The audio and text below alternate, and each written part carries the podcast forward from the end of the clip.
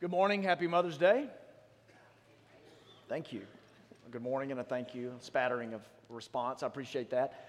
A lot of you know that Fondren Church shares this space, the building, the facilities, with Woodland Hills Baptist Church. Uh, years ago, three years ago, they opened their doors to us, and we're so glad. What an answer to prayer. I believe it really is a modern miracle that this has occurred, that two churches, so disparate at times, can have so much love and so much unity uh, together.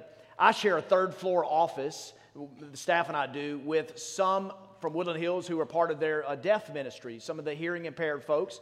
Most of them are elderly folks and very dear. And I was talking this morning in the breezeway right here uh, to Pastor Ty, the pastor of Woodland Hills Baptist Church, and I was telling him how I'm trying to learn some sign language to communicate with them more effectively. And he was telling me that he began that process years ago, and that when he started, when he began learning some signs to communicate to them, he thought he was saying to them, Good morning week after week, he was signing good morning, and then he learned that he was actually saying not good morning, but up yours. so, good morning, everybody. That's all I'm going to say. I received a text this morning from Bob Pennybaker. A lot of you know Bob. He's one of our elders, one of the ru- ruling elders of our church, one of the guys that helps uh, shape our direction and the health of the overall organization. I love Bob. I'd sent him a text last night wishing him well on his travels. He and Martha take a team of folks to Italy. They do a tour. He's an arts professor at Belhaven. You can imagine how educational, and inspiring that is to be in all the splendor of Italy with him. And he texted me back this morning and said, Thank you for your well wishes. Uh, I'm taking my wife Martha to Venice on Mother's Day. What are you doing? and I said, Good morning, Bob. I'm taking my wife to church. Hey, a few things, just sort of some family news or updates, if you will, and I'll ch- want to challenge you in a couple of areas, but just a, a fun and good season in the life of our church. Last Sunday, if you were here, you noticed that we honored um, eight graduating high school seniors who will be leaving JA and Jackson Prep and heading to University of Alabama and Auburn and Mississippi State and Ole Miss. And we wish them well and others with them. And this morning, stick around at the end after our uh, offering song. We'll be dedicating a whole bunch of babies and some folks are here today for that. We're so excited, um, just excited about that. We've got a trip coming up to Marks, Mississippi. I would love for you, not now because I want you to hear the sermon, but later I want you to Google Reclaim Project and we are praying through it. This could be one of our strategic partners as a church as they minister in the Mississippi Delta and all the way to Africa. And we have a trip coming up. Van Harden will tell you about it at the end. But I'm going to be going over. We have a trip Friday and Saturday. You can go one of those days, either Friday or Saturday, or get a hotel room and stay. And we're going to be involved in serving the people over there. A real cool thing we'll tell you more about. But be thinking about that. It's just a great way to serve and to get to know some folks in the Fondren Church family. Turn to Acts chapter 3. Acts chapter 3. We are not going to put the passage up this morning because we're going to read the whole chapter. And when you get there, just uh, put your thumb or index finger there and save it if you're tuning in on your digital device. Um, we trust you're not going to check Instagram or anything like that of Satan this morning. Uh, Acts chapter 3, we'll get there. Victor Hugo has a famous quote. Have you ever heard it? There's nothing as powerful on earth as an idea whose time has come. There are a lot of bad ideas. You guys ever had a bad idea? I, I can't even go there, right? When it comes to me, I, I can't do that from the stage. But there are what I call some good bad ideas, okay? Good bad ideas. Backstreet Boys have teamed up with Florida Georgia Line to sing God, Your Mama, and Me unconditionally. Can I just speak for Jesus and say that's just a bad idea all around? Clairol shampoo, taste of yogurt shampoo. Anybody remember that? Clairol developed a taste of yogurt shampoo. Apparently, dairy products is good for your hair, but it's bad marketing. Microsoft, years ago, in response to Apple's iPod, they, they developed the Microsoft Zune. Anybody still ringing the Zune today? You still have it? it? They took it off store shelves. Pepsi developed Pepsi Crystal. Anybody remember that? It looked, it had two fatal flaws. It it uh, tasted like Pepsi and it looked too much like Sprite, and they discontinued it. There's a lot of good, bad ideas. Now, think about it. Those ideas were all developed with research, with educated people who thought about product development, who thought about market share, who thought about innovations and trends and what's needed. These women and men sat around conference tables and had these ideas, and it wasn't just a whim, it wasn't just something they did. Uh, you know, quickly, it was well thought out. There are a lot of good, bad ideas. And Jesus had an idea some 2,000 years ago, And because of his idea, something formed called the church. Now, oftentimes today in a modern America, we will say, well, we got a church, so let's figure out a mission. We, we got this church, people are coming to our church. What's our mission? Why are we here? But Jesus first gave the mission. And around that mission, there formed a church. We've looked at the first church in Jerusalem as we study Acts. It's the first church of Jerusalem, the non denominational church. And Jesus got it started. It was his idea. But he used unproven, unqualified, and uncertain people to begin this movement. And think about that 120? 120 waited, received his power, and grew over 3,000 overnight after Peter's first sermon. But it's so interesting to think that they were so unqualified, unproven, and uncertain. One would think, one would observe, and one would probably conclude that they weren't going to make it, that this was a good, bad idea, that they would, they would fall away, that it would falter, it would fail. The, the founders, they would fight, that they would divide themselves and ultimately be done away with, that they would lose heart. All the persecution, being a minority, having such a paradoxical message, pointing to someone that they thought would be a conquering king, and he was a crucified Savior. Ironic that this idea called the church, that it, that it started in the shadows of the Roman Empire. By all human metrics and standards, one would think that the Roman Empire was a, was a brilliant idea. Brilliant, strong, sturdy, and stable. Chances are on your drive to Fondren Church this morning, you drove by maybe a dozen churches, but not a hint and not a trace of the Roman Empire. You see, the Roman Empire, we, in the Roman Empire, we see a picture of the strength of men. But in the church, we see a picture of the strength of God through men. These women, these men, they did what they were told from the beginning. They waited and they waited, and the Holy Spirit showed up. And they preached Christ. And Scripture tells us that they were cut to the heart. People were cut to the heart. They saw signs and wonders and miracles performed among them. And this gospel message spread, it increased, and it multiplied to Jerusalem, Judea, Samaria, and the uttermost parts of the world. And because of this, they wanted to be a people formed. They didn't want to be a collection of people, they wanted to be a connection of people. And it says they were devoted. They didn't dabble, but they were devoted in the apostles' teaching, the fellowship, the breaking of bread, and to prayer. The book of Acts is not just a historical account of how the church is to be operated, it's not just an instruction manual on how we are to be utilized by the Spirit of God. It's a living statement that God wants to use you. He wants you to get out of the bleachers, off the sidelines, and into the game. The miracle of healing that we're about to read in Acts 3 and the sermon that we're about to see preached was, was God used a man named Peter and a man named John. Later, and let me say this for the understanding of this book, Peter is strong in the first several chapters, and then Paul comes on the scene, and we see God using him and working through him in a strong way. But God uses unlikely people. It's a message that we want to preach frequently because time after time after time, I gather the sense that we gather here and we're people that's beat up. We're people that's dragging something behind us. I went kayaking years ago with some friends, and we, we paddled the Pearl at midnight when the moon was full. And we paddled and we paddled, and I, am a pretty competitive guy, and I got a brand new, like 14 foot sleek yacht. This was years ago. Yacht, listen a, a yacht, a kayak, I'm sorry. Um, that's what I'm praying Fondren Church will give me one day a sleek yacht and a private plane, Gulfstream 4. Anyway, I was, I was paddling my kayak dreaming about my yacht. And I, was, I got a lead, I got out in front, and I, I gathered that for the rest of the guys, it really wasn't competitive, but I wanted to be out front. I wanted to finish first. And then suddenly, I just started going slow. I started getting tired. I mean, really tired. I was working hard. I was doing double or triple the effort, just really, really working hard. And guys started getting ahead of me.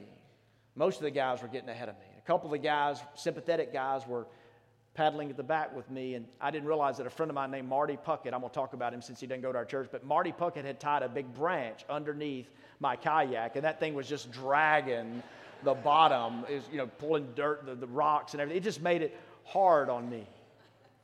And that can be our lives sometimes. We don't really deal with what's under the surface. We're so quick to paddle and move ahead that we don't really grasp what's holding us back.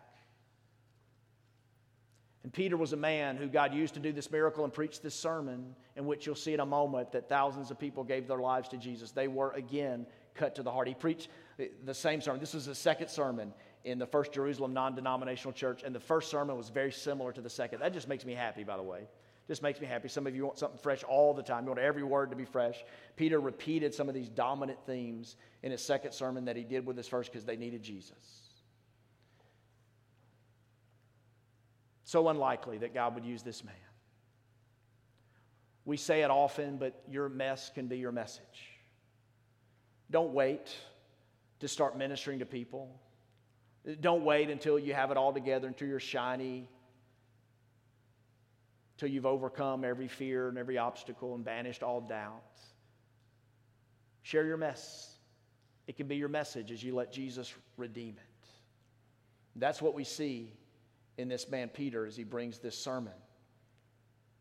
He, here he is at an intersection between Judaism and Christianity, between BC and AD, between Old Testament and New, between the response of the crowd. Would it be repentance or would it be rage? These were essentially the same people who heard Jesus or who heard a sermon, and Jesus was presented in front of them, and they had a choice between Barabbas, a murderer, and Jesus, the Son of God, and they chose Barabbas. And they chose him to be set free and Jesus to die. And this was the crowd that Peter was preaching to an intersection of all these things. How many of you are afraid of public speaking? Like, you don't want to be up here. How many of you be afraid of preaching in front of thousands of people? How many of you would be afraid of preaching in front of thousands of people when you just had your most embarrassing failure? Right there. Everybody. Me too. You too. And this is who God chose.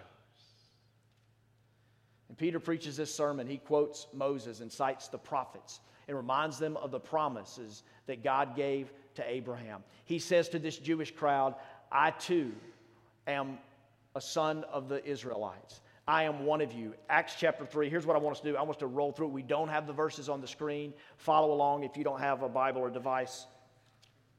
And I'll read 1 Peter chapter 3.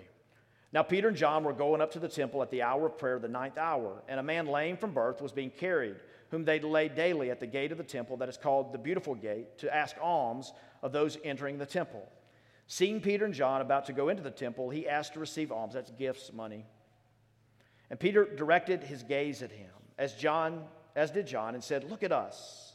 And he fixed his attention on them, expecting to receive something from them. But Peter said, I have no silver and gold, but what I do have I give to you. In the name of Jesus Christ of Nazareth, rise up and walk. Verse 7 And he took him by the right hand and raised him up, and immediately his feet and ankles were made strong. And leaping up, he stood and began to walk and enter the temple with them, walking and leaping and praising God. And all the people saw him walking and praising God and recognized him as the one who sat at the beautiful gate of the temple asking for alms. And they were filled with wonder and amazement at what had happened. And here's the sermon.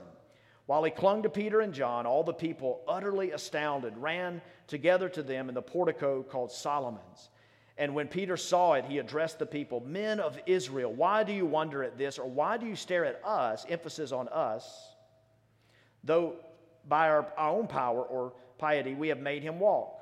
The God of Abraham, the God of Isaac, and the God of Jacob, the God of our fathers, glorified his servant Jesus, whom you delivered over and denied in the presence of Pilate when he had decided to release him. But you denied the holy and righteous one and asked for a murderer to be granted to you, and you killed the author of life, whom God raised from the dead. To this we are witnesses.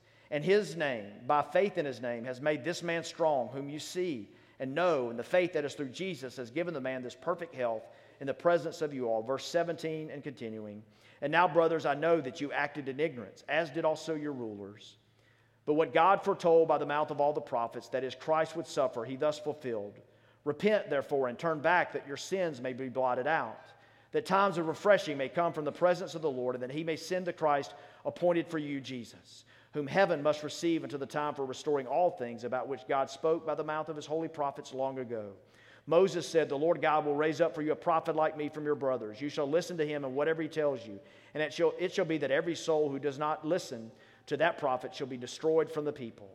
And all the prophets who have spoken from Samuel and those who came after him also proclaimed these days. You are the sons of the prophets and of the covenant that God made with your fathers, saying to Abraham, In your offspring shall all the families of the earth be blessed. God, having raised up a servant, sent him to you first to bless you by turning every one of you from your wickedness. That's a whole lot of scripture uh, to read in church. In fact, one of our young congregants didn't have the attention to uh, be able to stick with it. ADD, right? First Peter, I'm sorry, Acts chapter 3, Peter here in this sermon, first of all, before the sermon, this miracle. And we're asking ourselves as we begin this series and move through it, does what does God want to do today what he did then? And if he does, do we have the faith to even believe him? I want to sort of end on that in just a few moments, but I want to point you in some directions as we consider the miracle of healing. I believe the miracle from this narrative and also what is true in our lives today or what could be true. The first is this miracle of healing that we see in these first few verses of, of Acts chapter 3. It points us upward. Upward. Look at verse 15, I believe it is. Acts 3:15. We'll have a few verses on the screen. And you killed who? The author of life, whom God raised from the dead. To this we are his witnesses. Verse 23 of the same chapter. And it shall be that every soul that does not listen to that prophet shall be destroyed from the temple. Every miracle doesn't point to a man, it doesn't point to a church, it doesn't point to a Christian celebrity. It points to the author of life, it points to the crucified Son of God, the risen Savior, the one who's the author of your life and mine. Every miracle pointing to Him. Every life that hears the good news needs to hear and respond, hear and heed, and listen. Jesus spoke over and over and over again He who has ears to hear, let him hear. What's God saying to you? What has God said to you through Jesus? It's really easy for us to seek the sign and not the Savior. And we see here that, yes, the people are astonished. Yes, they, they had the faith to, to make this declaration and to reach out to him and to lift him up. This man was a character. This man was a man of the city. Let me just say this to the church today. I think we need to hear this. This was in the urban center, this was in the city. God bless the farms and God bless the suburbs, but this was in the heart of the city. Those who are disabled, those who are crying out, are in the heart of the city today. And it's true of our city, it's true of Jackson. And I just want to I want to encourage you. I want, I want to encourage us because it can happen in my heart to watch the news and to see what's happening and then to be critical and to bemoan the city. So I pray for our city. I pray for those of us who live here and those of us who are praying about moving in. I had breakfast with a, a man older than me Friday morning. He and his family are moving into Jackson, into Fondren, and his friends are saying, Why? Why are you moving into town? But I pray that that you, as you're part of Fondren, wherever you live, wherever you drive from, that you would be a part of us, not being critical, but we would, as the prophet Jeremiah said, seek the peace and prosperity of our city, that we would be on the solution side of things, and the people that are hurting, the, the most desperate needs in biblical days of New Testament, in our days today, are in the heart of the city. And here, Peter and John, they have the faith to make the declaration and to bend down to lift him up. And imagine if you're that man, you're a character. You're one who people walk by time and time again. But these two, something special. These two, the faith to make the statement and to reach down and pick him up. But they point to the author of life. Again, I say it often, but the gospel demands a response. I prayed with a couple, a beautiful couple, right after the first service, the 9:30 service, and they shared with me a need that they have for physical healing something I wasn't aware of, something I wouldn't be aware of looking at them. But they asked for this prayer. And they prayed for me, and they prayed for the 11 o'clock, and they prayed for our church, and they gave me an admonition. They said, Robert, God, I just feel like God is saying to us that people should never leave here the same way they came. That there's all kind of healing that needs to happen. All kind of healing that needs to happen in these church pews today. But every miracle that God does in His Word, including this one, just like Peter did, he points upward. He could have received some credit, He could have made a lateral thing, he could have made it horizontal, but he pointed vertical, giving credit to not just the author of life, but to whom the one we must listen to and respond to, because it leads to life, not to death. The first direction that miracles, all of God's miracles do that are authentic, they point upward. And secondly, they point forward. Forward. Look at this verse in the next verse. Whom heaven, I'm just picking it up mid sentence, whom heaven must receive until the time for restoring all the things about which God spoke by the mouth of his holy prophets long ago. There's suffering in this world. And like you, I'm at a loss to explain it. I know what Scripture teaches. I know it tells us what suffering can do. Romans 5 says that if you're in Christ, you have peace with God, you've been justified. And it tells us that suffering can produce something in us. Suffering, it says, produces endurance, and endurance can produce proven character, and proven character can produce hope. And hope does not disappoint because God's love is shed abroad in our hearts by the Holy Spirit, the one, the part of God who's mentioned 47 times in the book of Acts. The Holy Spirit, that love is shed abroad by Him in our hearts. I can talk about suffering, the, the results, and what God can do, but I can't answer the why of suffering. But I know that you and I have a part in it. There are three answers when it comes to suffering, as I understand it biblically. The first is the cross. Jesus suffered for you. The weight and the sin of the world was placed on him. Not just the cross, but there's the church. You and I are called to play a part in the miracles and the healing the relieving. As Revelation talks about the healing of the nations, the church is to play a part of that. We are called to alleviate suffering, to see healing take place. Not just the cross and the church, but the city. There's a day when every tear will be wiped away. There's a city that God is building, and one day there will be no more death and disease and war and poverty and racism and prejudice and hostility and all those ugly things that we see on the news and experience in our lives. There will be a day. And here Peter is saying, Hey, you see what happened? I'm not going to be able to heal on demand. I'm not healing everybody on demand all the time. That's not, what, that's not the work of God.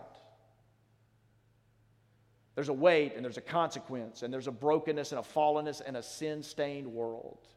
But it all, it groans and it cries out to a world that will be. This is not the world God created. It's not the world that He wants or the world that will be. I believe Peter, as I've studied it this week, he's hearkening back to some prophets, particularly Isaiah, who in Isaiah 11 and Isaiah 35 uses those two words will be, will be, will be. In some ways, he's pointing to the coming Messiah. In many ways, he's pointing to the city that he's building, to the consummation of all creation. And he says it poetically and prophetically that the wolf will live with the lamb, that the leopard will lie down with the goat that the lion will eat straw with the ox, that the cow will feed the bear, and their young will lie down in pasture together, that the infant will play next to a cobra's nest, that a small child will place its hand into a viper's den. He goes on to say that the eyes of the blind will be opened, the ears of the deaf will be unstopped the tongue of the mute will be loosened and it will shout for joy, and the lame will leap like a deer. What we see here in Acts chapter 3. And water will find its way into the wilderness, and there will be streams in the desert. There will be a day. There will be a day. Every miracle of God, if it's from God, points upward to the author of life, to Jesus, away from man and to our Savior. And every miracle not only points upward, it points forward to a day when we will be healed, to the ultimate healing. But now we wait. I have probably sent 20 texts this week alone telling some of you that I'm praying for you. And there are needs all around this room. And to be honest with you, in my heart, I wish I was Peter and John in Acts 3. I wish I had that on demand miracle thing going, right? In fact, my heart's so dark, I don't even know if I'd point to Jesus. I'd, I'd, I'd want a lot of attention. I'd want, I'd, want, I'd want to be on CNN, right? Some interviews. I'd want Time Magazine Man of the Year. I'd want some attention. I'd, I'd be tempted to make it about myself. But I'm praying for you, and I'm praying for God's miracle, whatever He has for you. Because some of you are waiting and some of you are hurting and some of you have acute and chronic illness and pain. I point to a woman who is famous in our land who suffered a ski accident as a teenager. Joni Eareckson Tada, she said the following At the great marriage supper of the Lamb, the first thing I think I'll do on resurrected legs is fall to my glorified knees and praise the God of the resurrection and healing. And then I'll stand and I'll dance before him with all my might. There's coming a day, and it's a day that's forward. Every miracle points upward, every miracle points forward. Every miracle, it also points inward to the ultimate healing that you need. Chapter 3 and verse 6, the most famous verse in this chapter. But Peter said, I have no silver and gold, but what I do have I give to you in the name of Jesus Christ of Nazareth. Rise up and walk. God knows what you really need. He does, and He alone does. Some of you, you don't know me at all. Some of you don't know me, but you think you know me a little bit. But you don't know me like my friends know me.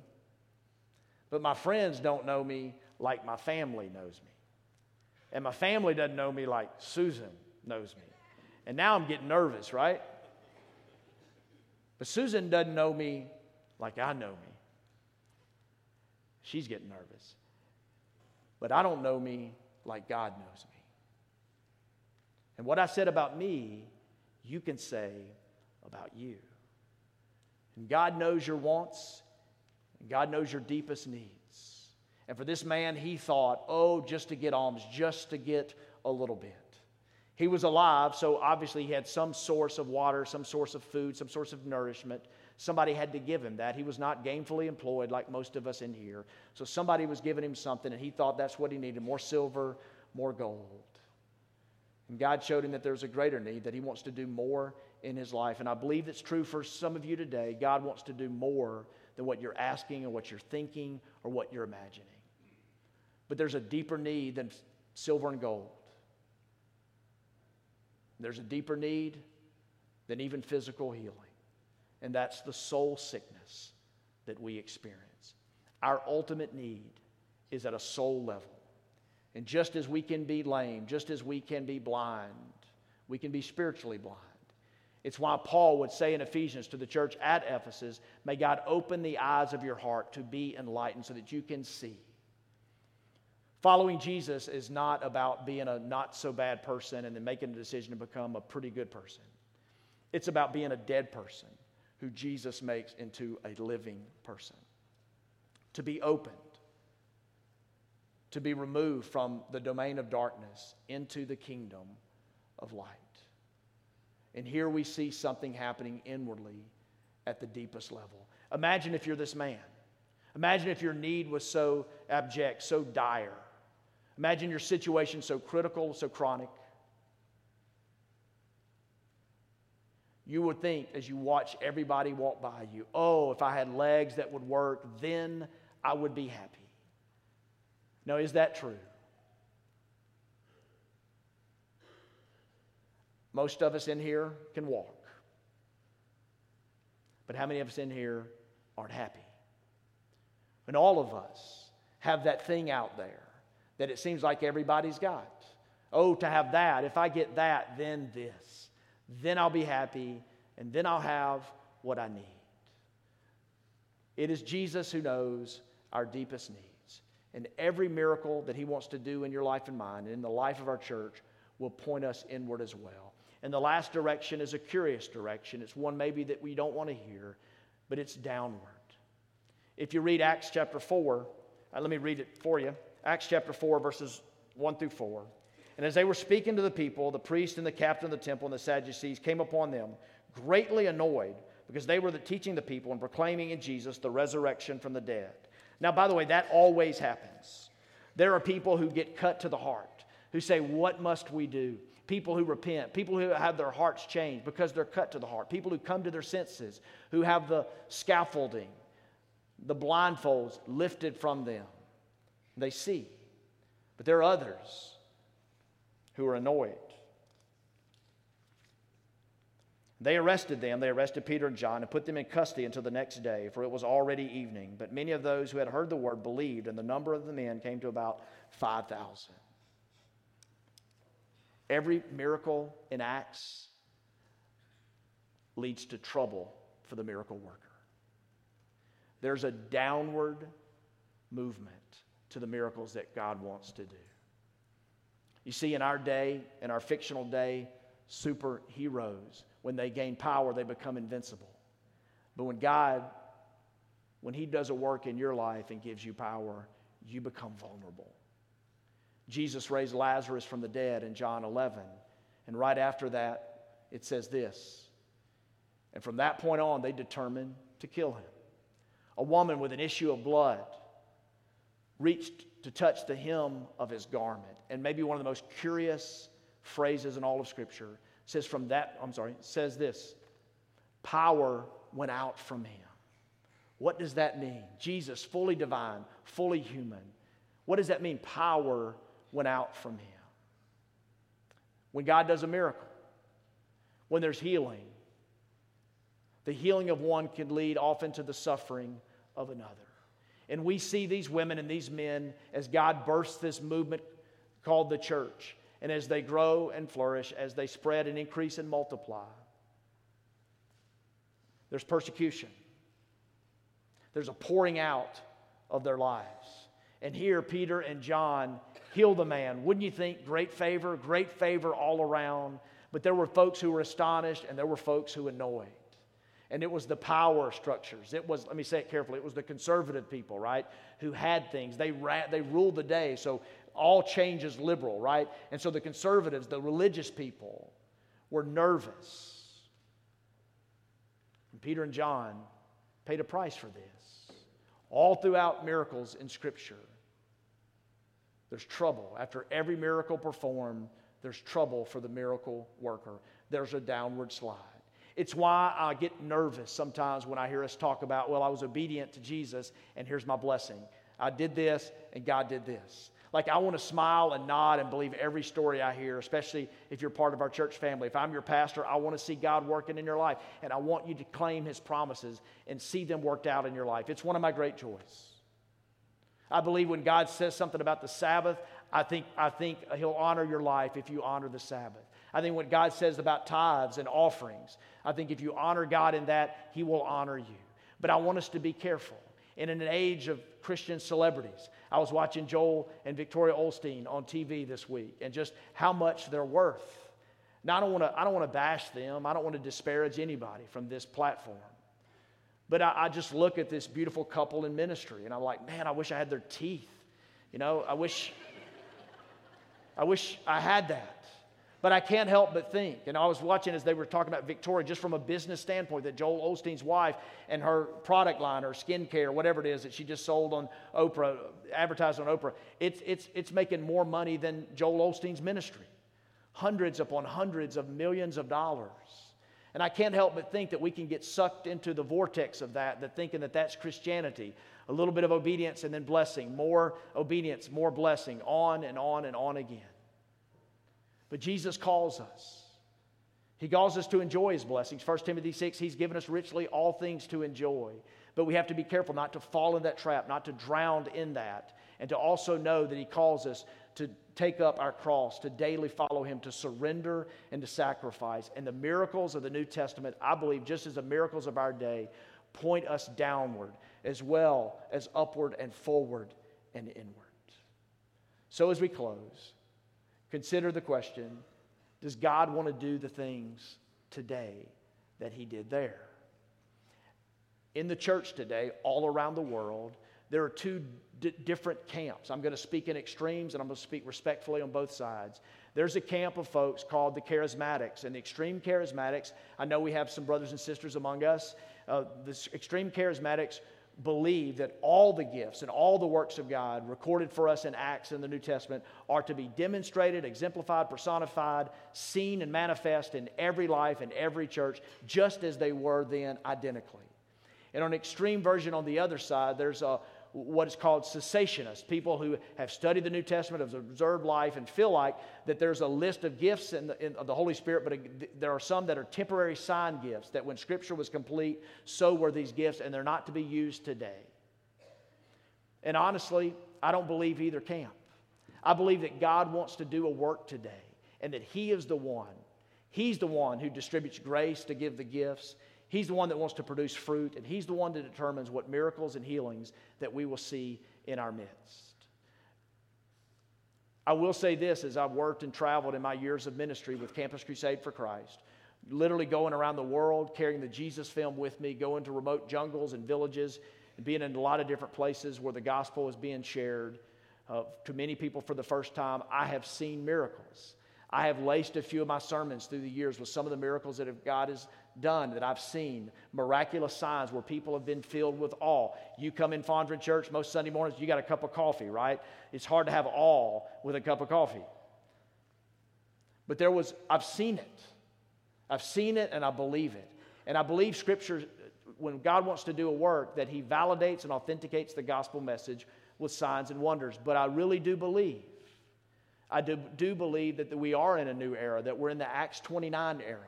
And I don't believe that God wants to do everything that He did in that way exactly. There were apostles. Look at 2 Corinthians 12 12. I persevered in demonstrating among you the marks of a true apostle, including signs, wonders, and miracles. Daniel Wagner and Jeff Hightower and I went to Vancouver last week to connect with some church planters. And the times I got home and I told my wife, the times I thought, oh, I'm sacrificing and I'm tired and fatigued and I, the, the, the, church is a burden for me and it's weighing on me and my family. I, I, thought, you know, I'm not making any sacrifice. I look at these men and these women and their families living in Vancouver with a cost of living. Many of them are pastoring new churches and working multiple jobs. As we came alongside of them and heard their story, we heard stories of miracles. And I couldn't help but think of our sermon series in Acts and what I believe to be true that when God begins a work, he, he performs some miracles. And I believe He can do that and wants to do that in your life with new endeavors, with new journeys that He wants to take you on. And I believe He has that for Fondren as we move into our sixth year as a church family. But God doesn't heal everybody. In fact, look at Paul in 2 Timothy when he's close to his death He says, Greet Priscilla and Aquila and the household of Onesiphorus. Erastus remained at Corinth, and I left Trophimus, who was ill at Miletus. In other words, Paul is like us. He saw the works of God around him, but he also knew that folks got sick. Folks got so sick they, they couldn't go on the missionary journey with him. That's true of us. And that's where we need to live praying and yearning and hoping and asking for any miracle, just as I did with this young couple after the 930 service in prayer. I prayed that God would heal. I pray that He would show up in the life of this family. And I'll pray that for you. But I pray that what we seek is ultimately a Savior. That ultimately we will deal with the sickness in our soul and the sin that cripples us. With every physical ailment, there's a spiritual parallel. and we neglect it. We don't listen to Him at great cost. I want you, as our worship team comes up, I want you to bow your head with me. In just a moment, you're going to hear some music. In just a moment, we're going to ask you to stand for our offering for prayer time. And then we're going to have a sweet time as a church family as we dedicate these babies and see these families take the stage. But I want you now to ask God, to ask God to help you to listen to Him.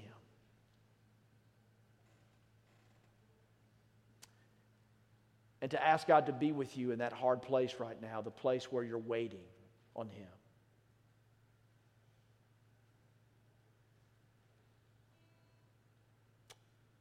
And asking for any sign, any miracle. Ask Him to give you the faith to believe.